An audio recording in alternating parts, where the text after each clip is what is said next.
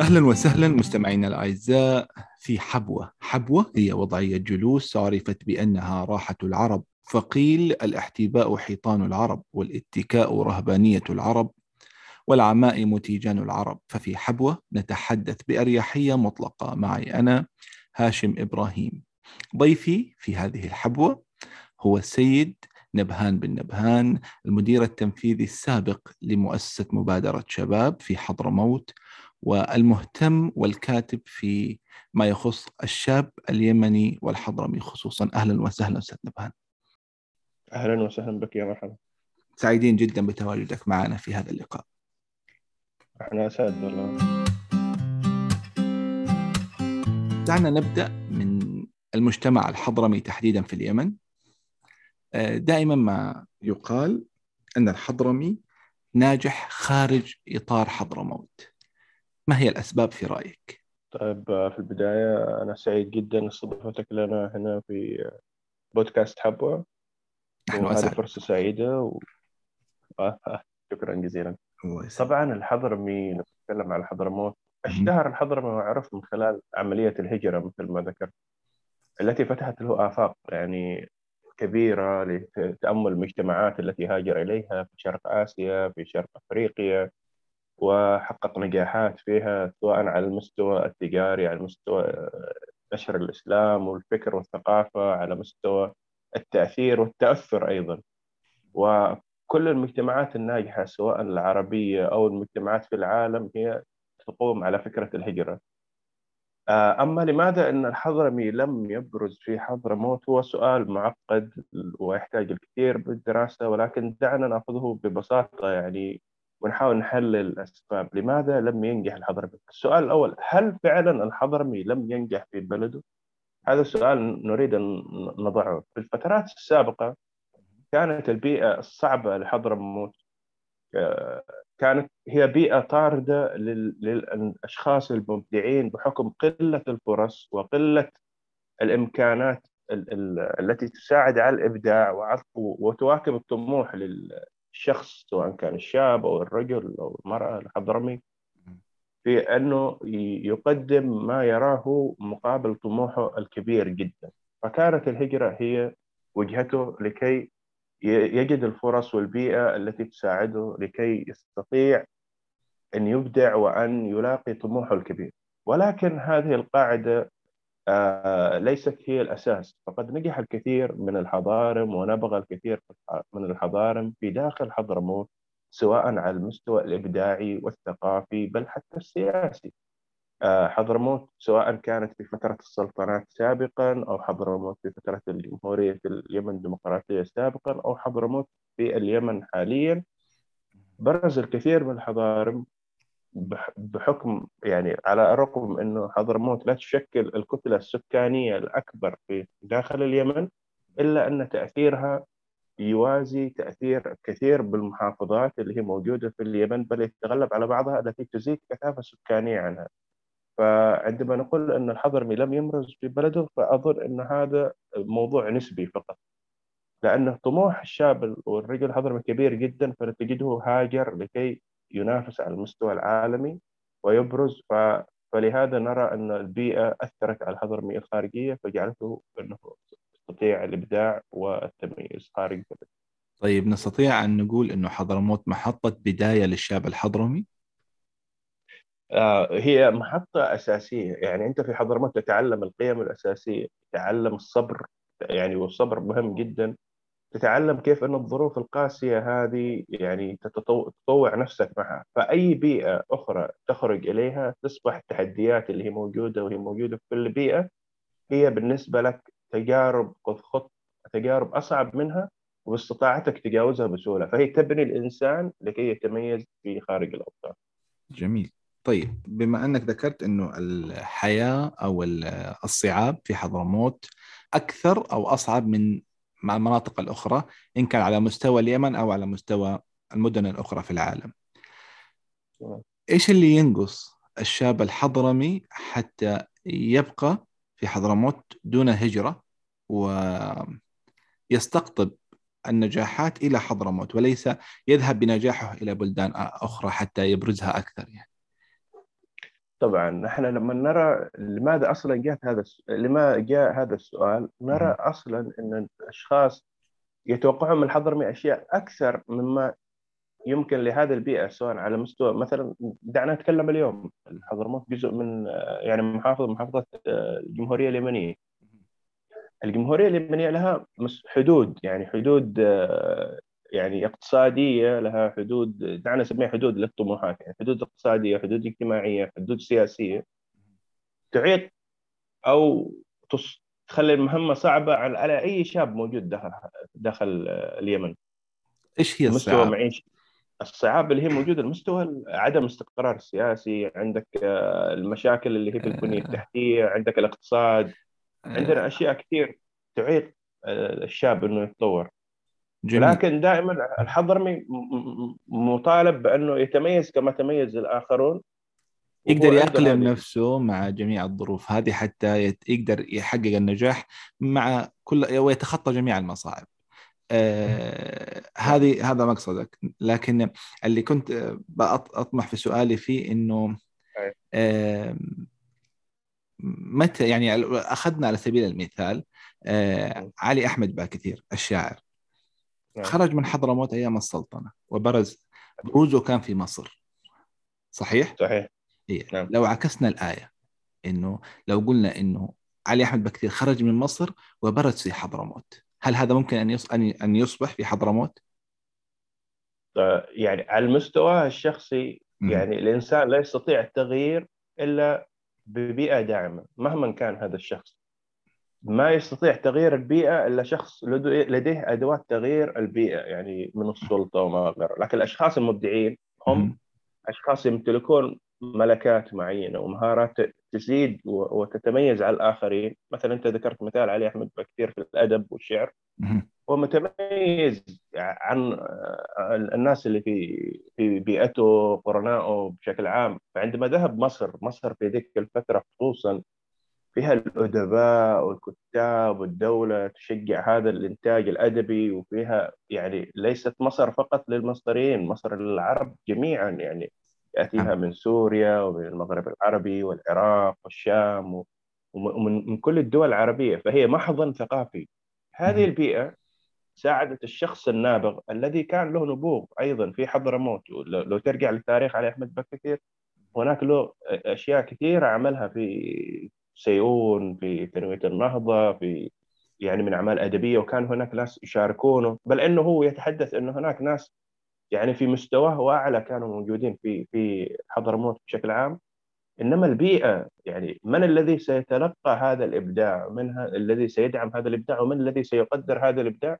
هي الحاضنة العامة لهذا الإبداع. وكانت مصر هي الحاضنة المناسبة لعلي أحمد كثير لأدبه وفكره ونبوغه. واستطاع أن يفجر ادبه طب قد قد يكون مثلا ان حضرموت في ذيك الفترة نقول انها دوله غير متقدمة يعني في تلك الفترة. علي أحمد باكثير أتى بالمهجر الآسيوي والمهجر الآسيوي كان متقدم من ناحية الفرص الاقتصادية والنبوغ الثقافي والاهتمام إلا أن أدب وثقافة علي أحمد باكثير لم تكن تتناسب مع الحاضنة الآسيوية، كانت تتناسب مع الحاضنة العربية التي تمثلت في مصر. فلهذا نبغنا أيوة. عندما نتحدث متى متى سوف تنعكس هذه التجربة يعني متى نأتي بالمبدعين من الخارج إلى الداخل سوف يأتي هذا الوقت مناسب عندما يكون عندنا كم من المبدعين والنوعيات اللي هي متميزة تعود إلى البلد وتحتضن المواهب وتربطها بالعالم وأظن هناك في تجربة مشابهة اللي هي تجربة الهند مع ال IT أو تقنية المعلومات. الهند أسست مجموعة من الشباب في الستينات اللي هم هاجروا للولايات المتحدة الأمريكية واشتغلوا في أكبر الشركات في أمريكا واستطاعوا أن يكونوا خبراء وعندما قرروا التقاعد والعودة إلى بلدهم الهند فتحت تلك الشركات آه، فروعا لها في داخل الهند وتحديدا بنغلور واستطاعت الدولة احتضان هذه الخبرات ودمجوا الشباب الجديد مع الخبرات فاستطاعوا أن يوجدوا البيئة المناسبة للأشخاص النابغين في هذا القطاع. نفس الفكرة إذا أردت أن تصنع نبوغا في حضرموت يعني شباب أو أي بلد اليمن لابد أن تأتي بالأسماء الكبيرة هذه أن تأتي إلى البلد وتعطي هؤلاء الشباب آه، الفرصة والتجربة وتدمجهم بال...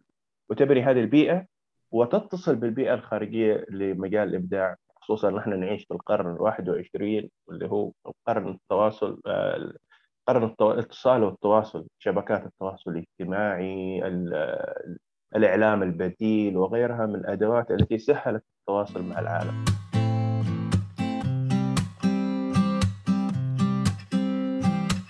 في مرحلة من المرحل المحطات اللي توقفت أنت عندها وخلينا نقول اشتغلت عليها كانت آه، العودة إلى المستقبل في تيدكس حضرموت. آه هذه الفترة أو هذه الفكرة آه لو تعطينا يعني كيف برزت ومتى كيف تأسست وإيش كيف أثرت على المجتمع الحضرمي؟ طبعا فكرة العودة إلى المستقبل قامت على افتراض أنه نحن جلسنا في فترة طويلة يعني خارج الطريق الذي يؤدي بنا إلى المستقبل. يعني نحن وقفنا في مكان معين الناس تتحرك إلى المستقبل وتتقدم ونحن وضعنا أو وضعنا أنفسنا في خانة معينة وانكفأنا على ذاتنا وأصبحنا لا نريد أن نتطور و... ونتقدم. فكانت العودة إلى المستقبل معنا أنه نحن نريد أن نعود إلى مسار المستقبل. فكانت فعالية تيدكس لنري المجتمع أن هناك في تجارب من شباب موجودين داخل البلد ونسبتهم الأكبر وهناك تجارب لأشخاص سافروا إلى الخارج وبرزوا في مجالات معينة ويشرحون في أفكارهم لهذا المجتمع على هذه المنصة الدولية لنري المجتمع الخارجي ماذا لدينا؟ ونري المجتمع المحلي ماذا لدينا أيضا؟ وبهذا يتم تفتي... يعني نفتح آفاق نحو الشباب أنه المستقبل أمامكم وأنكم تستطيعون أن تعملون وأنه في نفس البيئة التي تظن أنك لا تستطيع أن تعمل شيء أنت تستطيع أن تعمل شيء. وأن أيضا إذا أردت أن تتقدم أكثر وتكون جزء من هذا العالم وتكون مساهم في هذا العالم وفي بناء مستقبل أجيال هذا العالم أيضا بإمكانك وهذه تجارب انطلقت من نفس البيئة اللي أنت فيها وأستطاعت أن يكون لها اسم على مستوى العالم. فكانت هذه الفكرة العودة إلى المستقبل أي العودة إلى مسار المستقبل. جميل. آه، الشاب الحضرمي في تكوينه وفي مدرسته وفي تعلقه بالعادات الحضرمية آه، هي نعم. عادات آه، نقول إنها فرضت على كل منطقة وضع الحضرمي قدمه فيها. فلو ذهبنا إلى شرق آسيا ذهبنا إلى الخليج بشكل عام إلى أوروبا إلى المغرب العربي. إلا ما نجد بصمة حضرمية موجودة من الشاب الحضرمي المهاجر لهذه المدن. من وجهة نظرك إيش سببها؟ تكوين الحضرمي جعل لدى يعني تكوينه المجتمع جعل لدى الحضارم خصائص للتأقلم. يعني هذه الفترة الطويلة مهجر. والهجرات التي امتدت فيها تجارب ناجحة وفي تجارب غير ناجحة. تراكم الخبرات هذا أدى إنه المجتمع الحضرمي كأي أقلية في أي مجتمع آخر لها أشياء يسمونها آه، يعني من أجل أن تحمي نفسها عملت مجموعة من من من الإجراءات. قد تكون هي ليست إجراءات مكتوبة ولا متفق عليها في مجلس إنما هي ردود أفعال مجتمعية كونت صبغة معينة لدى الحضرمي من من منظوري الخاص أقدر أقول الحضرمي لديه دائرتين. في الدائرة الكبيرة اللي هي انفتاحه على كل الثقافات. يعني حضرمي الموجود في دول الخليج هو مواطن من مواطنين دول الخليج ينتمي إليها و... وينظر إليها أنها بلده. الحضرمي الموجود في شرق آسيا هو ينظر إلى نفسه أنه هو من شرق آسيا ومشارك وأنه مواطن من هذه الدولة بل مواطن صالح أيضا. هكذا دائما ما يشتهر على الحضرمي في شرق أفريقيا في أوروبا في غيرها يندي. لكن هناك في الدائرة الضيقة التي تحافظ عليه. وهنا البعض يسيء فهم الحضرمي يظن أن الحضرمي إنسان عنصري. وأنا أحب أحطها هذه النقطة. الحضرمي ليس إنسان عنصري والدليل أنه استطاع أن يهاجر إلى مهاجر مختلفة واستطاع أن يندمج في هذه المجتمعات ويكون مواطن صالح في هذه المجتمعات وأن يكون مساهم في نمو ورفاه ورقي هذه المجتمعات إلا أنه استطاع أيضا. ليس في ازدواجية انتماء إنما في حماية خصائصه في الدائرة الضيقة التي تبقيه حضرميا مع تعاقب الأجيال. فترى الجيل الأول والثاني والثالث يرى نفسه حضرميا. ليس في انفصام عن البيئة وولائه للدولة التي هو ينتمي إليها يحمل جنسيتها يعيش فيها يأكل من خيرها. إنما يحافظ على هذه الخصائص التي أبقته متميزا في هذا المجتمع. فالدائرة الضيقة تحافظ على حضرميته وهويته والدائرة الكبيرة هي انفتاحه على الثقافات والأفكار والدول والانتماءات المختلفة. فصنع هذا المزيج الشخص الحضرمي اللي هو متميز عنده سلام داخلي عنده قدرة على التعايش في المجتمعات وقادر إنه يتأقلم مع الدول ويندمج فيها بسهولة فلهذا يستطيع أن يكون مواطن صالح. هل حضرموت آه، ممكن نقول عنها آه، منطقة مستقبلة للغريب؟ يعني البيئة طبعا. الحضرمية الآن اللي هي متواجدة الآن اللي هي خلينا نقول خرجت نوابغ على مستوى العالم العربي في عد. في عدة مجالات فنية ثقافية آه، اقتصادية آه، كلهم خرجوا من مدرسة حضرمية. بس المدرسة. الحضرمية نفسها هل هي متقبلة للغريب لما يجي بثقافة غريبة؟ آه حضرموت أنت خاصية الامتصاص. جميل. إنه أي شخص يأتي إلى حضرموت وليس من حضرموت لا يتم رفضه بل يتم احتوائه. هل يحتاج أن يتحضرم؟ شاهد أو ي... هو تلقائيا يتحضرم يعني في مجتمعات هكذا تمتص الآخرين مش حضرموت بس مثلا عندك مصر الكل في مصر مصري بالرغم إنه اختلاف اختلاف المناشئ اللي هم يعني مصر أتى عليها على بس على على التاريخ الإسلامي فقط أنت كم دولة؟ الدولة الفاطمية، الدولة العباسية، الأيوبية، الأموية وغيره وكلهم اندمجوا واصبحوا مصريين. ما بالك يعني غيرهم اليونان وغيرهم حضرموت عندها هذه الخاصيه أيضا. في مناطق معينة في العالم عندها قابلية الامتصاص تجد إنه الجيل الأول يأتي الجيل الثاني يصبح حضرمي تلقائيا. صحيح. بدون رفض ودون فرض. لأنه حضرموت بطبيعتها لا تقوم على القوة القهرية. يعني حتى لو تنظر آلية الحكم السابق في حضرموت السلطنات السلطان هو ليس حاكم عسكري يسيطر على البلد. هو يعني رمزية. الحكم يعني الجميع يدور حواليها. تجد أن حضرموت تدير نفسها في في إطار مجتمعي ديني اجتماعي بعاداتها بتقاليدها بترتيبها الترتيب والترتوب. على قول الحضارم يعني باللهجة يعني هذه الخصائص المجتمع المدني استطاعت إنها في فترة من الفترات كانت متقدمة على الأنظمة السياسية اللي هم موجودين فيها بسبب المهجر. ما هو أنا قلت لك المهجر مؤثر فينا. جدا. سواء مؤثر يعني فينا جدا. نحن خليط من هذه المهاجر. ولهذا هذه الثقافة عندما يعني أنت تكون عندك الخليط الثقافي هذا وأنت اندمجت مع الآخرين فلما يأتي الغريب يستطيع إنه يندمج معك. فلا تجد مثل يعني أنا لا أحب أذكر لكن تجد في ناس من أصول يعني يعني من أعراق مختلفة. يعني أعراق مختلفة أيوه. نعم. أصبحوا نوابغ وحضاره وهو الذي يفتخر انه حضر بس المجتمع نسبه إليه. صحيح. يعني على لو أخذنا على سبيل المثال محمد جمعة خان يعني محمد جمعة خان من أصول هندية ولكن برز على أنه فنان حضرمي وهذا من القدم يعني غير ما بالك الآن يعني.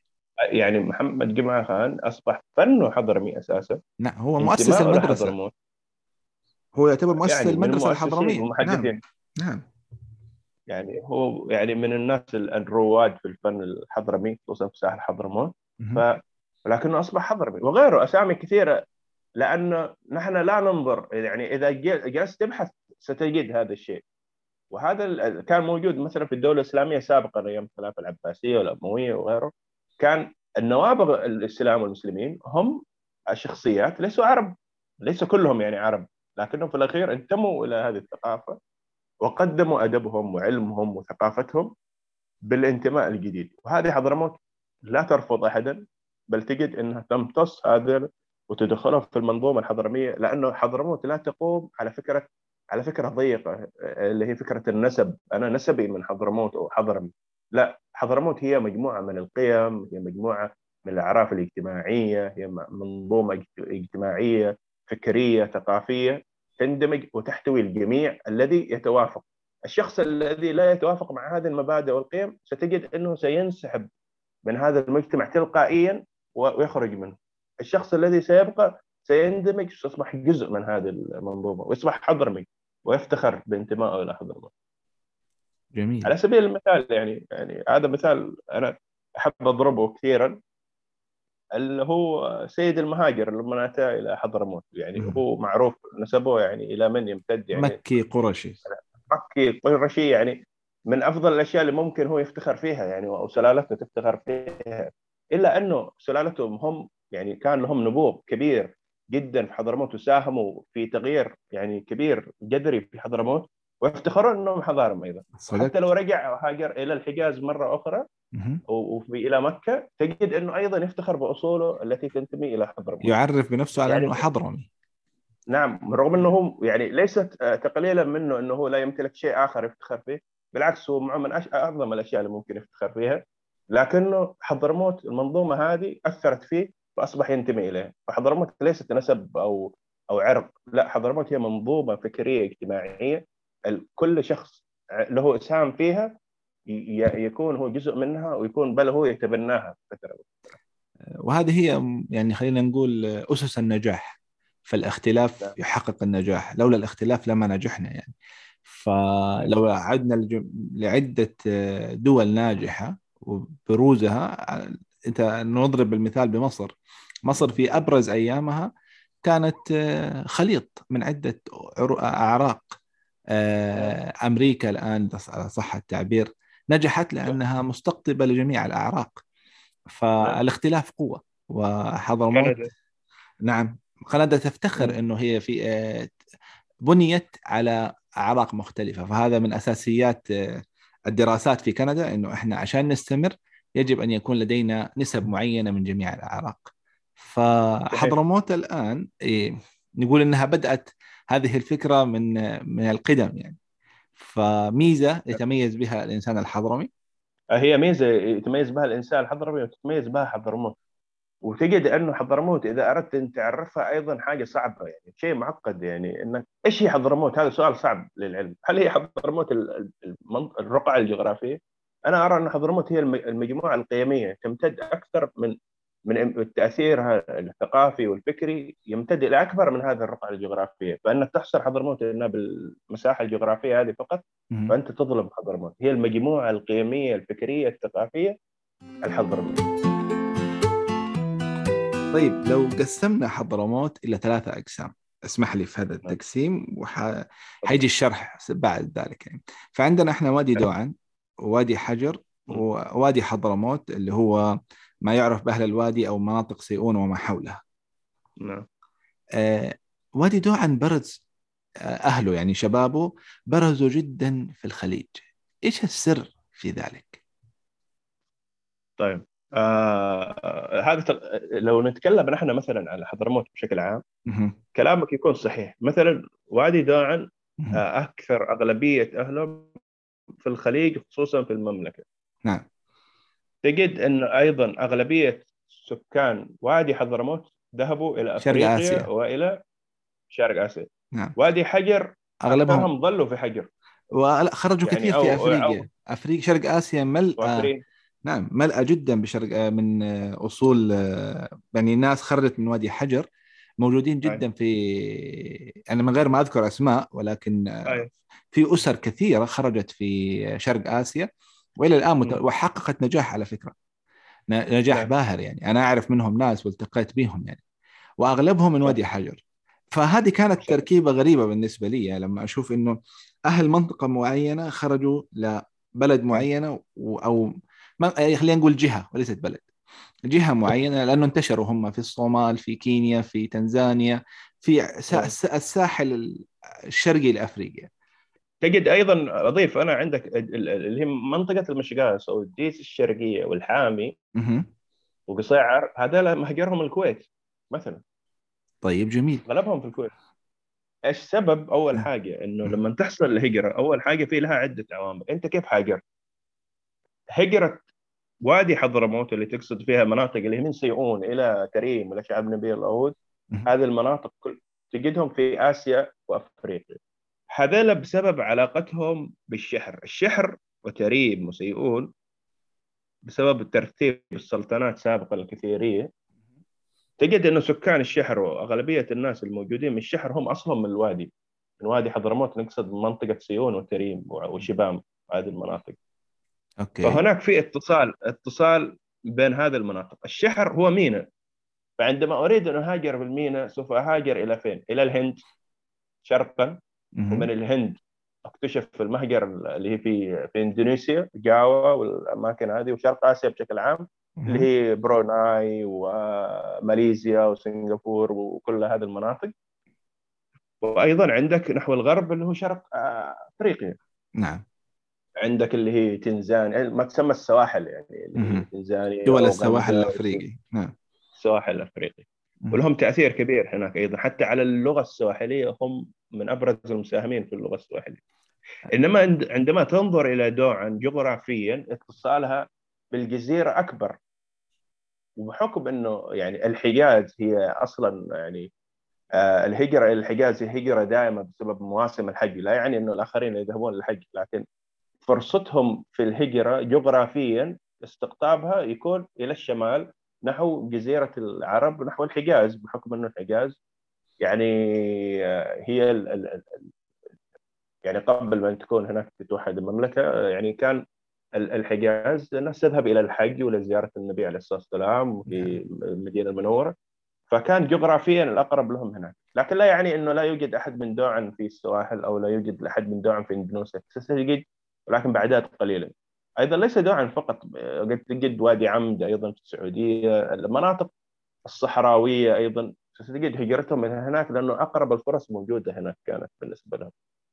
إنما ساحل حضرموت و يعني الغريب إنه أصحاب المكلا ليسوا موجودين مثلا والشحر ليسوا متواجدين في إندونيسيا. وهذا شيء غريب.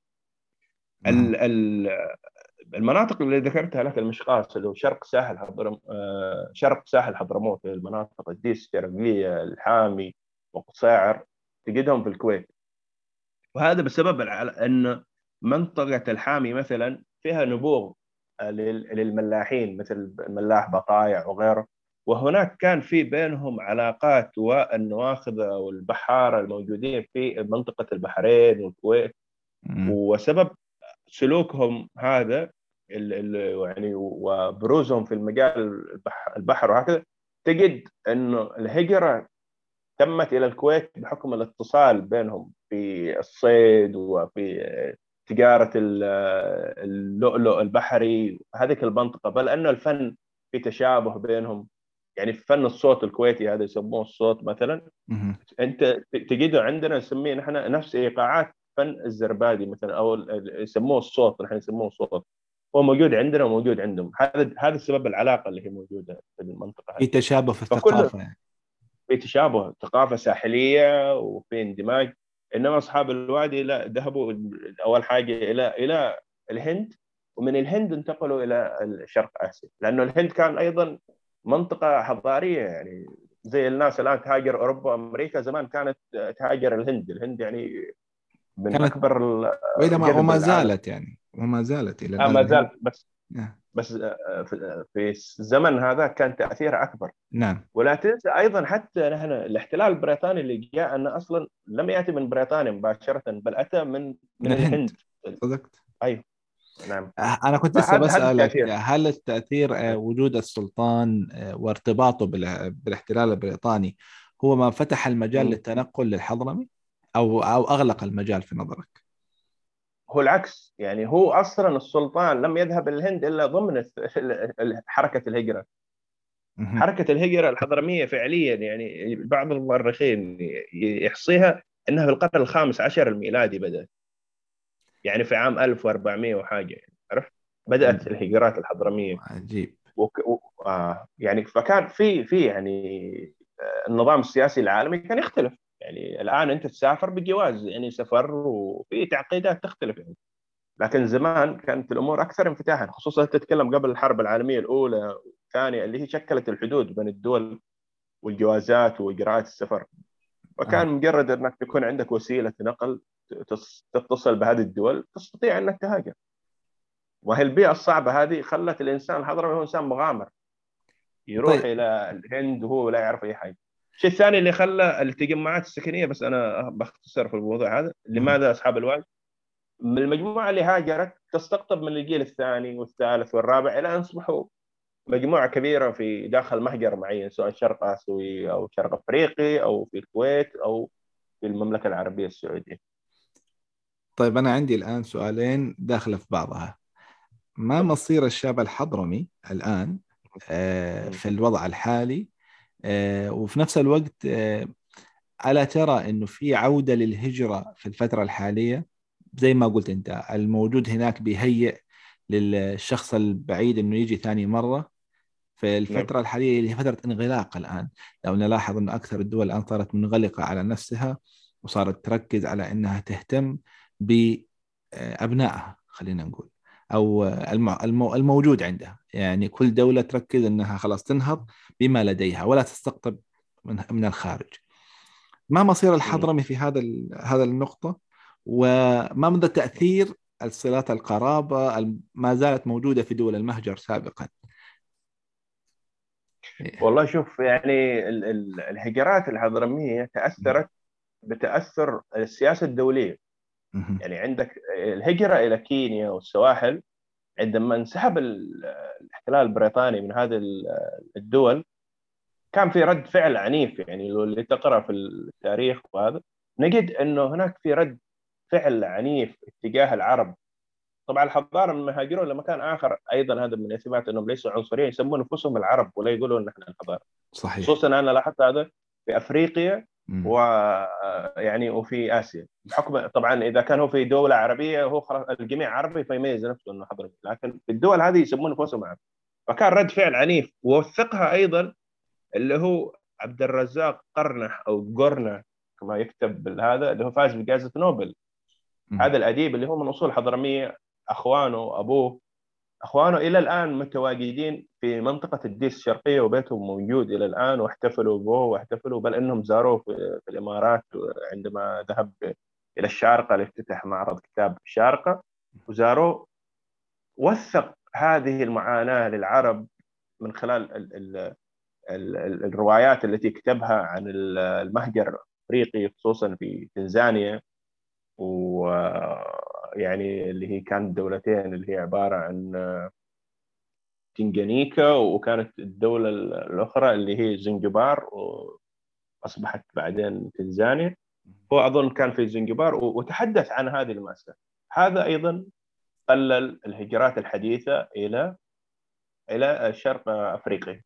بالنسبة لشرق آسيا التغير السياسي بعد الاستقلال لإندونيسيا كأكبر دولة يعني آه، موجودة يعني في هذه المنطقة سواء بالسكان أو التأثير النظام الذي أتى النظام الشيوعي اللي حكم آه، إندونيسيا أدى إلى هجرة من كثير من الحضارة من إندونيسيا رجعوا إلى البلد. نفس ما جرى في في السواحل أو شرق أفريقيا السواحل الأفريقية. وأيضا بدأت تنقطع السلسلة. تأتي فترة السبعينيات في حضرموت نفسها بعد انتهاء النظام السلطني وأصبحت هناك دولة تختلف في نظامها السياسي على المنطقة هذه كلها فأصبح الهجرة خارج الدول التي تنتمي إلى المجموعة الاشتراكية ممنوعة. أصبح أنت هجرتك إلى إلى دول الخليج إلى دول شرق آسيا لدول شرق أفريقيا. أصبحت ممنوعة الهجرة هي يعني من ناحية سياسية منعت الهجرة. فهذا أدى إلى كسر السلسلة اللي كنا نتكلم عنها إنه كل جيل يجيب جيل يعني الذي لديه أخوان يطلعهم. ما الحضرمي كان إيش يعمل؟ يرسل أبنائه إلى حضرموت في البداية يتعلمون الدين واللغة العربية ويأخذون ثقافة ويرجعون. يا أما إنه يتزوج من البلد هذه اللي هو فيها أو يطلعون ناس جدد ويتزوجون هناك من الجيل الذي سبق ويظل الترابط هذا بين الأجيال وكل جيل يورث جيل. ويعطي فرص اقتصادية وفرص في النمو والتطور. هذا أدى إلى أنه حصرت إن الناس مش قادرين حصل بعدين دولة اليمن علاقتها في بداية التسعينات كانت كويسة في بداية مع دول الخليج إلا أنه بعد الحرب الخليج بسبب موقف سياسي معين نحن لن نخوض في هذا الموضوع أصبح من الصعب علينا يعني كحضارم أو لأن نحن ضمن إطار دولة اسمها اليمن بشكل عام الهجرة إلى دول الخليج بسبب الموقف الذي قامت به اليمن في مجلس الأمن. كان معادي الدول مجلس التعاون. هذا أدى أيضا إنه المهجر الخليجي أيضا يعني أغلق أبوابه. أغلق أبوابه يعني يعني بسبب يعني انتمائنا نحن في إطار سياسي معين. فالأمور السياسية مصيرات الدوليه لا لا لا أعتبر إنه انتماء ولكن هو فرق شيء مفروض على على الحضر آه. نعم. أنا لا اقصد انتماء انتماء إيه. شخصي إنما الانتماء الفردي يعني أنت نعم. خلاص أصبحت تمتلك جنسية معينة تلتزم بكل ما عليك آه، تجاه هذا البلد وتعامل أنت بجنسية هذا البلد. ما يعرف هو مثلا أنت ما يقدر يفرق صح؟ صدقت. آه أيوه. وحتى لو يفرق شخصيا يعرف هو الفرق لكن هو يتعامل معك كأنك دولة. هذه الدولة صدقت. ف ولكن ورغم هذا إلا أنه تجد الهجرة الجديدة تركزت أيضا في دول الخليج. صح إنه في الأخير يعني هذا المنطقة كلها أخوان وعرب وهذا فكان في فرص من فتره لفتره إنه في ناس تقدر تهاجر ولكن ليست بالأعداد السابقة. وتركزت الهجرة إلى الخليج. الآن في حركة الهجرة العالمية زي ما ذكرنا نحن سابقا الولايات المتحدة الأمريكية كندا درجة أساسية دول أوروبية بدأت تفتح برامج للهجرة للشباب. وأيضا بسبب ضيق الأفق اللي هو موجود هنا يعني الشاب يريد يتزوج يريد يتعلم ويريد يبني مشروعه الخاص ويريد أن يكون ذاته ويريد ويريد ويريد. وأصبح الفرص اللي هو موجود فيها هنا أقل بكثير من طموحاته وتطلعاته واحتياجاته. أصبح الآن كل ما أصبحنا نتقدم في الوقت أصبحت الظروف تسوء. فأدى لبعض الشباب إنهم هاجروا أما لطلب الرزق أو بسبب آه، انفتاح المؤسسات والجهات المانحة سواء المحلية سواء الدوليه لإعطاء فرص لأبناء المناطق هذه إنهم يهاجرون، البعض ذهب يدرس. استقر هناك؟ والبعض آه، يعني عاد حاول إنه يعود. والبعض ما زال في رحلة التعلم والهجرة. فهي هجرة جديدة تختلف باختلاف الظروف الهجرة الدولية بشكل عام. حركة الهجرة يعني الدولية بدأت تتجه إلى أوروبا وإلى كندا بدرجة أساسية فأصبح الحضرمي بما أنه جزء من هذا العالم ويتأثر بالمؤثرات اللي فيه أيضا بدأ يهاجر إلى هذه المناطق. ذكرت نقطة إنه في ناس راحت تدرس واستقرت وفي ناس رجعت آه لحضرموت خلينا نقول بفكر جديد بثقافة جديدة بشهادة. يخدم بها الوطن نعم. هل الأرض خصبة في حضرموت تستقبل هذه الكوادر أو أنه كالعادة الكادر الحضرمي يبحث عن مكان حاضن له في الفترات يعني خلينا نقول من بعد الألفين يعني والله شوف يعني الناس اللي تأهلت برا وكثير منهم يعني الحمد لله يعني ناس شرفوا حضرموت في المهجر يعني بغرض الدراسة تفوقوا ودرسوا تخصصات نادرة وبرزوا. البعض الذي رجع منهم اصطدم بالواقع. يعني أنت عندك تأهيل على مستوى دول دولة من الدول المتقدمة وتأتي إلى دولة ليس موجود فيها أساسيات الحياة. يعني فتصطدم أنت بهذا الواقع وهذه حقيقة لازم نتكلم عنها بكل صراحة وشفافيه العائدون من الخارج بالقدر اللوم الكبير الذي يرميه عليهم المجتمع أنتم لا تعودون لنهضه المجتمع أنتم لا تعودون. يصطدم بأشياء كثيرة منها ظروف العمل آه، البنية التحتية الصناعة أو المهنة أو المجال الذي يشتغل فيه. غير مهيئ لإدماج شخص بهذا المستوى. يعني أنت في الأول والأخير أنت فرد في منظومة. يمكن أنه فرد يغير منظومة هذا مستحيل.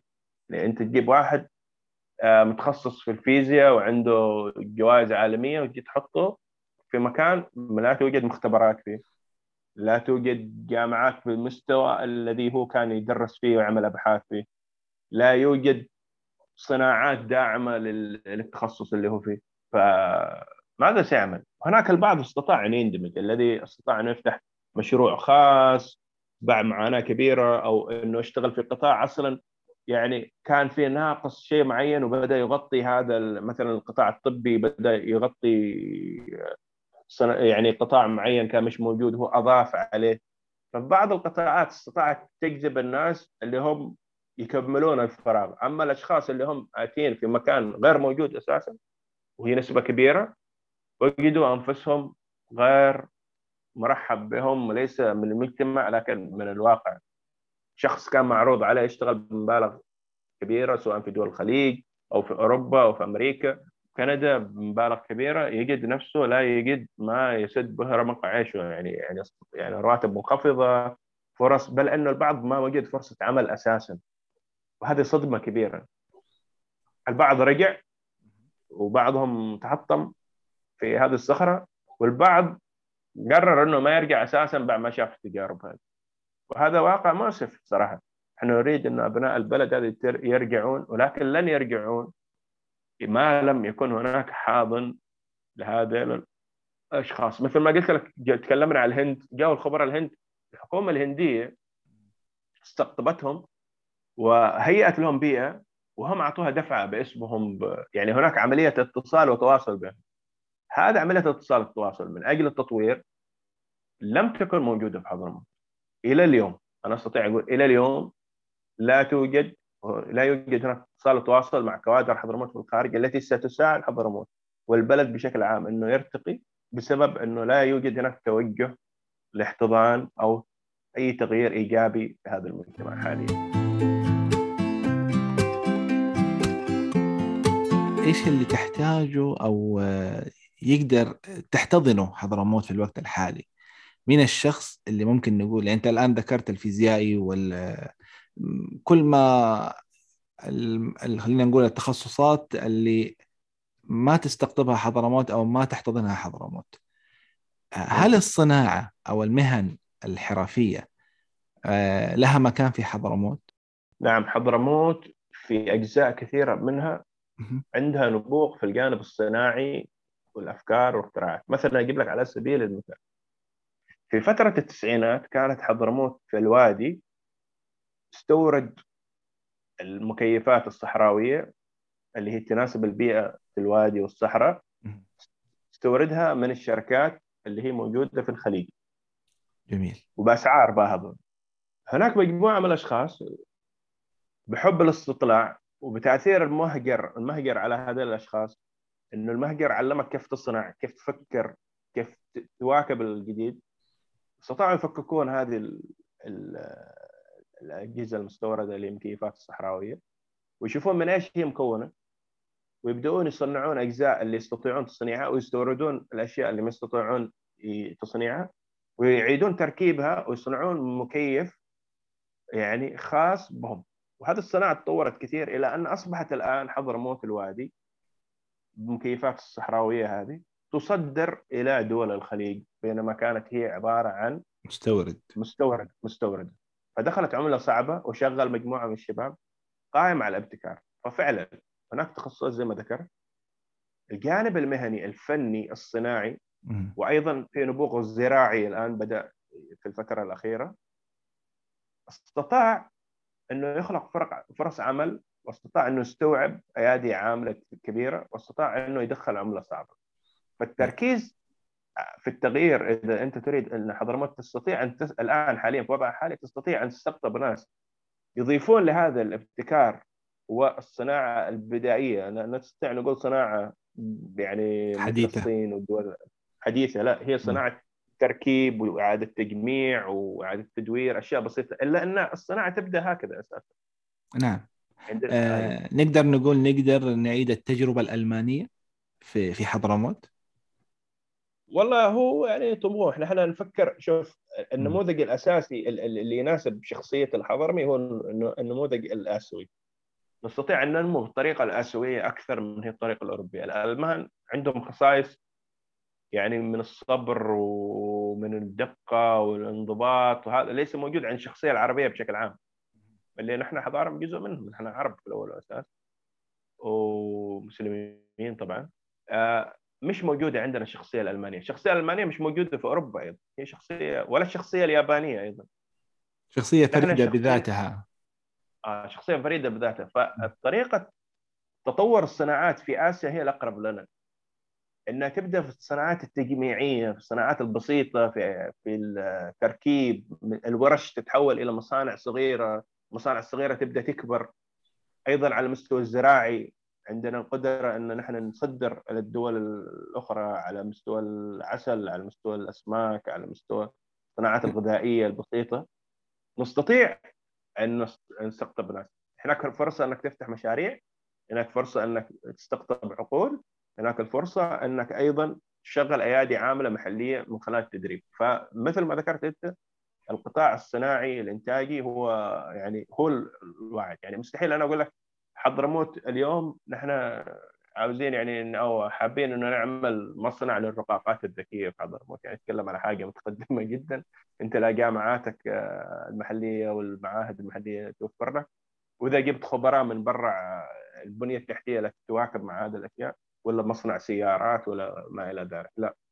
الصناعات البسيطة هذه نبدأ نعرف يعني مستوانا الحقيقي فين موجود ونبدأ حبة حبة بنصعد بنستطيع ان نوجد قطاع صناعي ونقدر نوجد قطاع زراعي أيضا وصناعات غذائية يعني ناخذ المنتج البسيط هذا الغذائي ونطور عليه في مرحلة أو مرحلتين ونعطيه قيمة مضافة وإعادة تسعيره الخارج.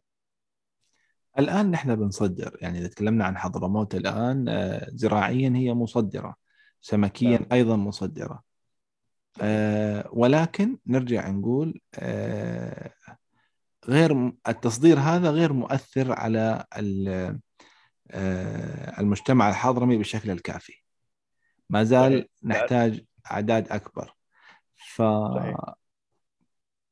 المشكلة اللي إحنا نواجهها الآن إنه الحضرمي غير مستوعب لاحتياج حضرموت.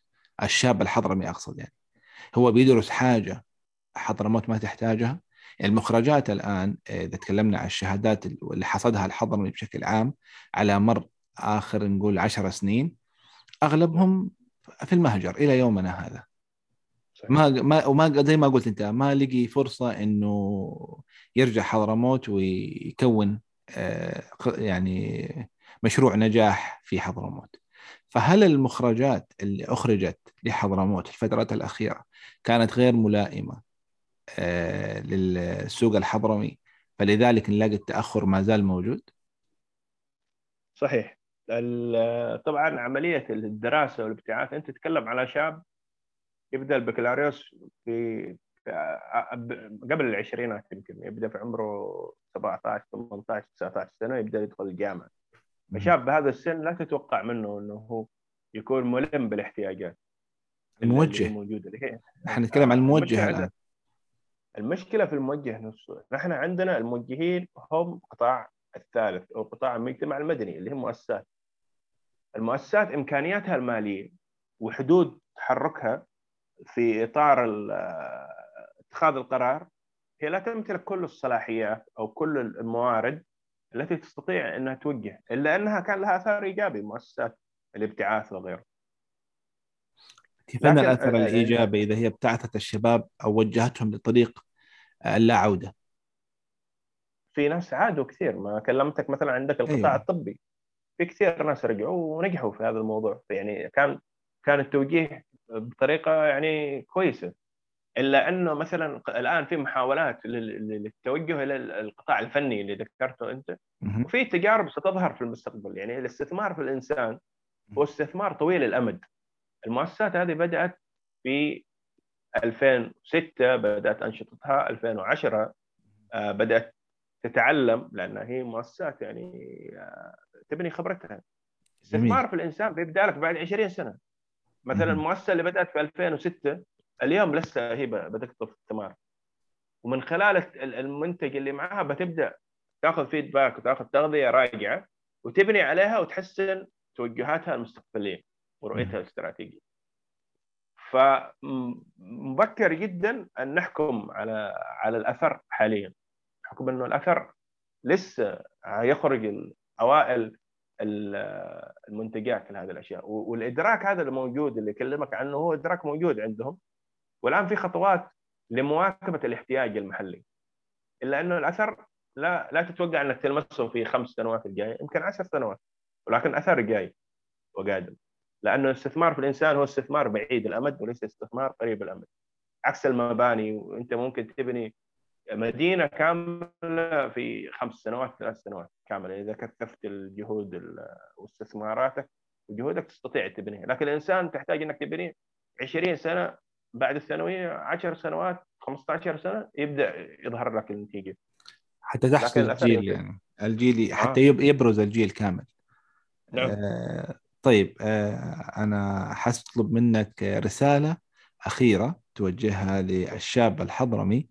آه لعل الله ينفع بها من يسمعها يعني. إيش الرسالة توجهها الآن أنت؟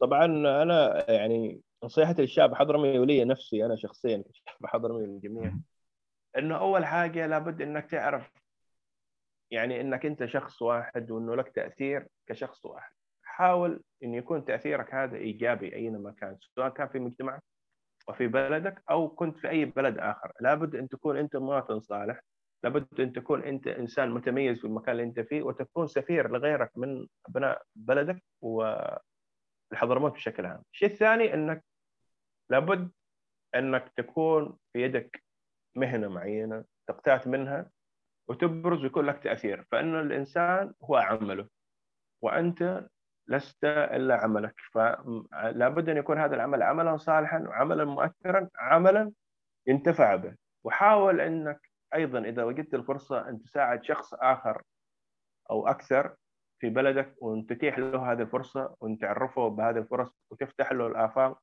لأنه المجتمع لا يتغير بشخص واحد بل يتغير بنا جميعا فلذا فلنساعد أنفسنا اولا نساعد غيرنا ومن أجل أن تتغير بلدنا وحتى إذا هاجرنا أن يكون لنا نظرة وفاء لهذا البلد وأن ننظر إليه دائما بنظرة الوفاء وأنه كيف ممكن انه نحن نكون داعمين لأنفسنا اولا ولبلداننا وأهلنا وبهكذا تكون صالحا بإذن الله تعالى.